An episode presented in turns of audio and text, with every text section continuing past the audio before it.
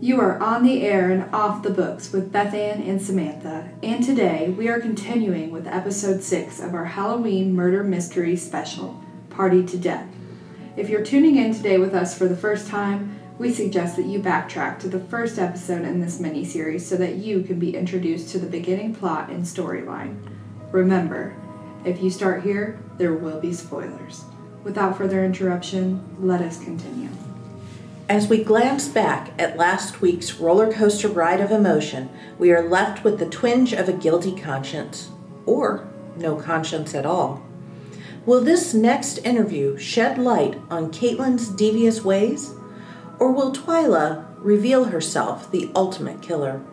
Welcome back to Party to Death, Episode 6.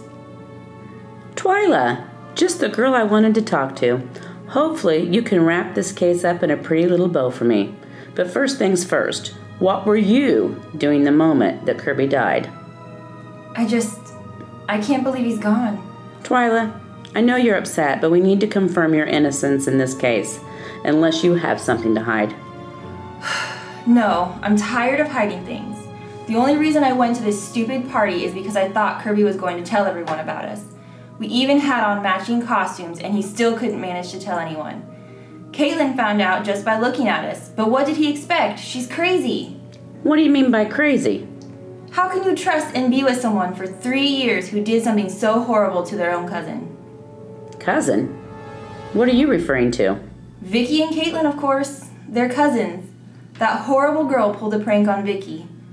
Actually, I don't even know how I can call it a prank. What she did was horrible. She basically maimed her. Can you tell me exactly what happened? Caitlin buddied up to Vicky for about 2 weeks, just so she could invite her to a slumber party and pull off this god-awful feat. I thought it was so weird that they were talking. They've never gotten along. I should have known Caitlin was planning something awful.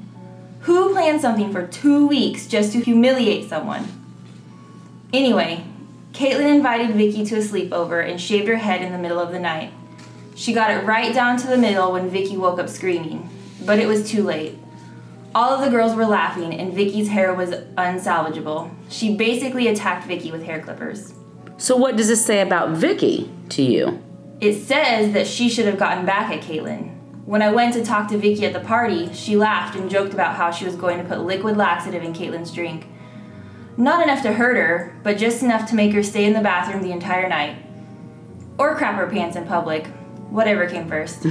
Is there anything else you want to tell me? She should have gotten Clancy in on it. He's pretty loyal to Vicky. I thought it was so sweet when he held her stuff for her while she was getting sick in the bathroom. I saw him go out the back door for some fresh air, but I can't say I blame him. It's hard to be mixed in a group of people who don't think you are worth anything. You still haven't told me what you were doing when Kirby died. I'm sorry. It's hard to talk about. After Caitlin and I walked up to Kirby, Caitlin handed Kirby a drink and immediately started making a scene about betrayal.